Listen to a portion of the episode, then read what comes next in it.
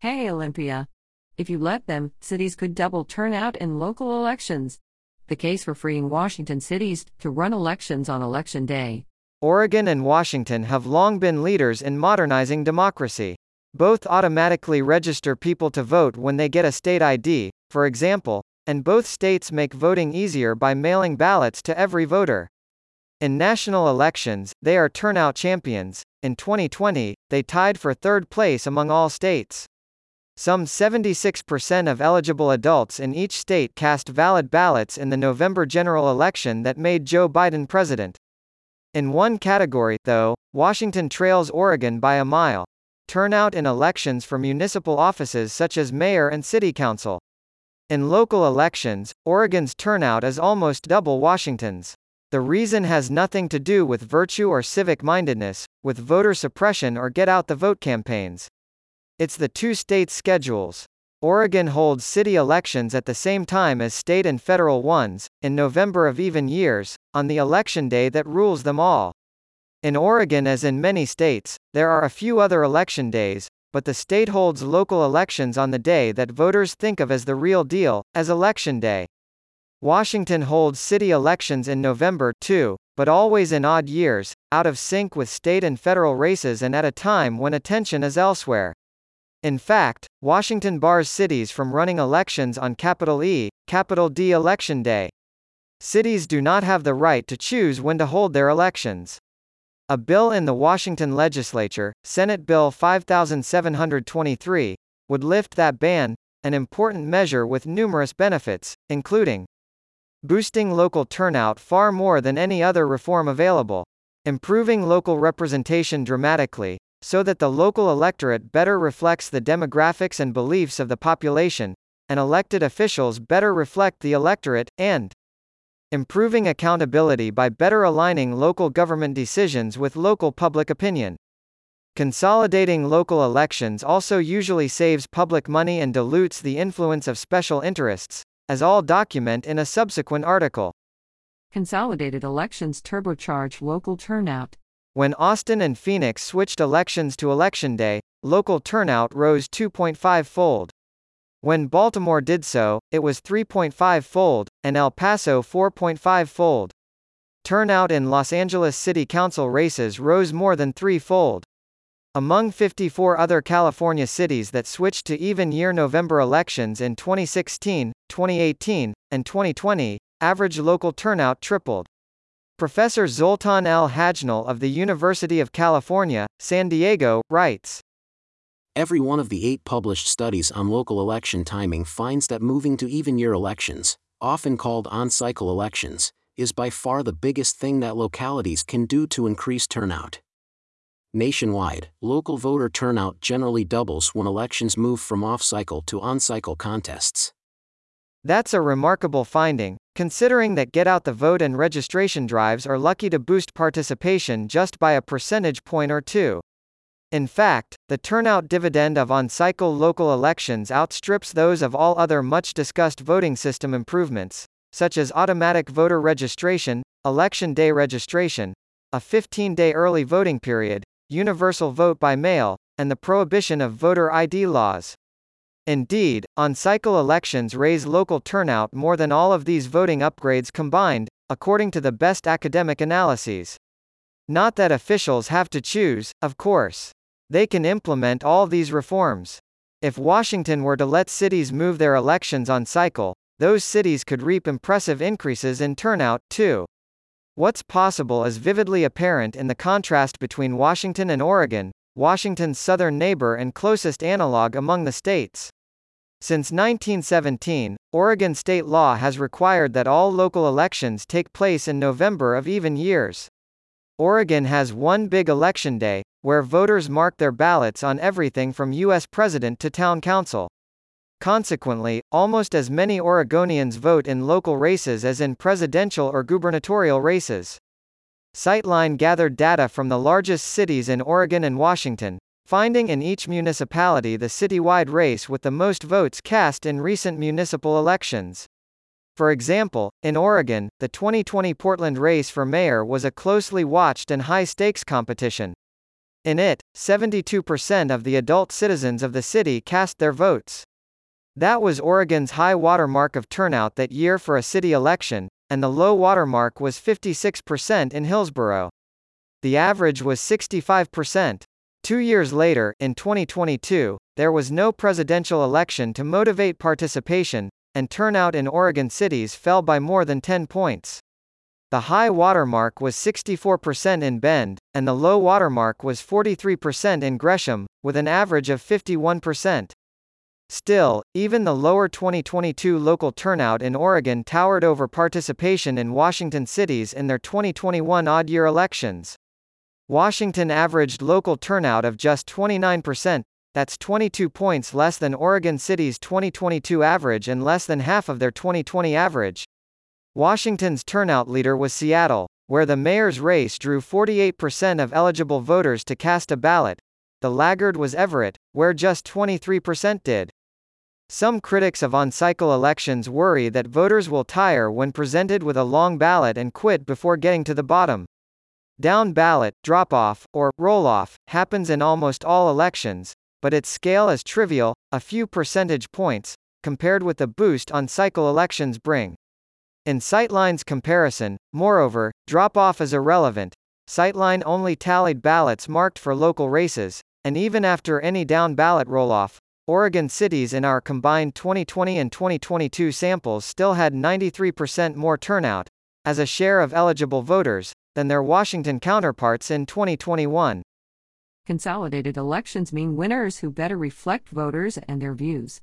A larger electorate is also a more representative electorate. It's one that better matches the public in its race, ethnicity, values, and, especially and above all, age.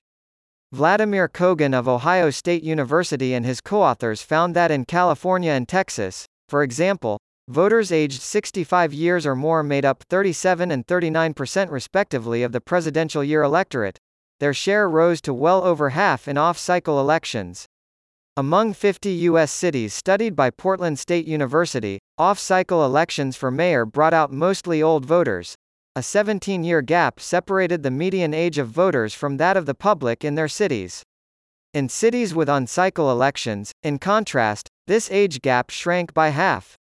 Similarly, in Seattle, those who vote in even-year Novembers include a more representative share of young voters and voters of color, while Seattle's odd-year electorate is much older and whiter than the population.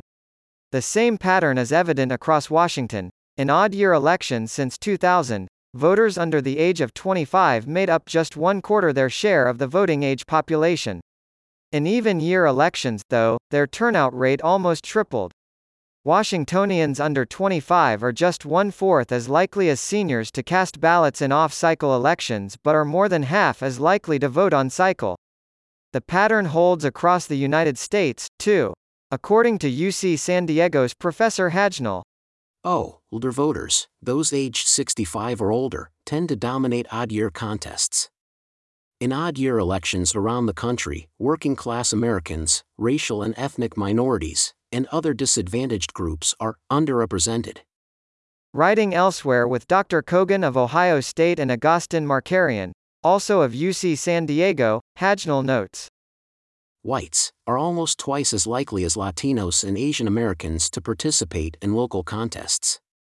The imbalance by education, income, and age is just as stark.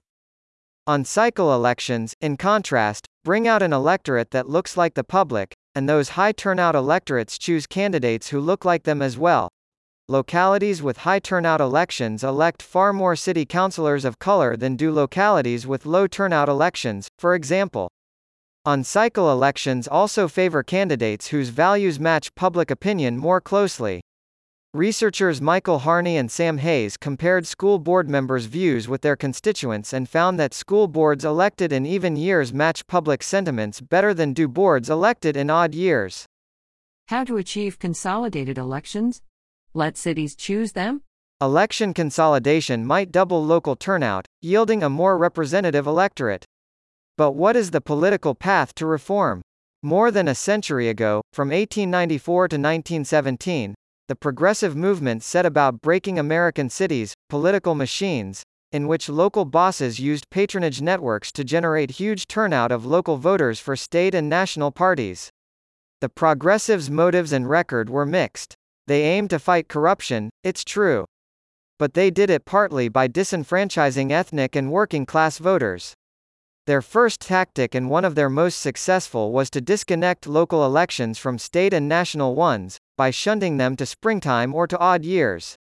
This splitting of local from state elections stuck, and a large majority of U.S. municipalities still hold their elections off cycle. Oregon was a hotbed of progressivism. Its Oregon plan, of allowing citizens' initiatives, referenda, and recall petitions was famous at the time and won emulation from many other states. Perhaps because it had these tools so early, it went the opposite direction from other states on local election timing. In 1917, voters in Oregon did what voters have subsequently done in many cities. They voted overwhelmingly for a citizens' initiative to consolidate local elections. Tired of city elections that were all over the calendar, they enshrined in Oregon law a provision that is the model of simplicity, all elections for city officers shall be held at the same time and place as elections for state and county officers. In Washington, in contrast, city election timing has never been on the statewide ballot. In 1921, the state legislature channeled all city elections to the spring but let cities decide which years. Subsequent laws bounced election schedules around, this way and that, and began to sort them into odd years. Finally, in 1963, the legislature asserted control over all city elections, requiring that they take place in November of odd years. There they have remained ever since. The vintage of Washington's election calendar is no badge of pride.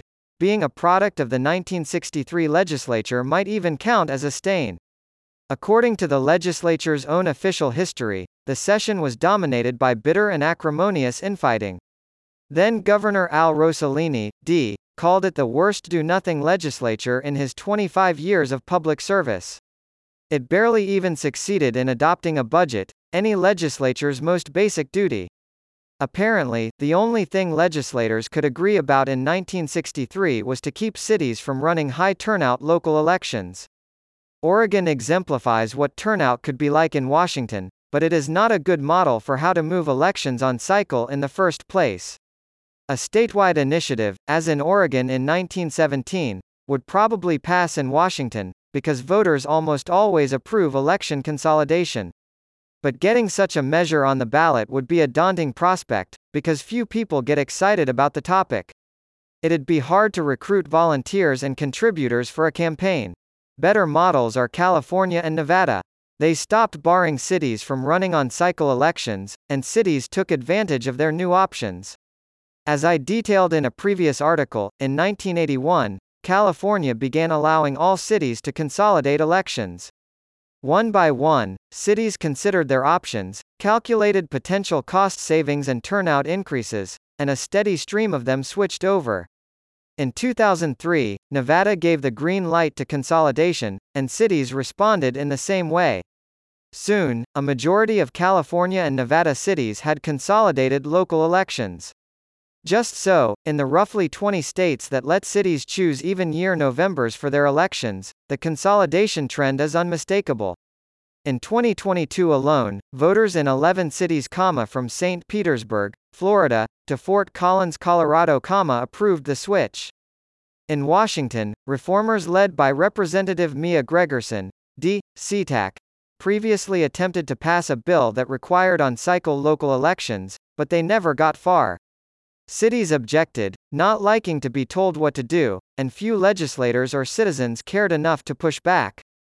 This year, Washington State Senator Javier Valdez has developed a new bill.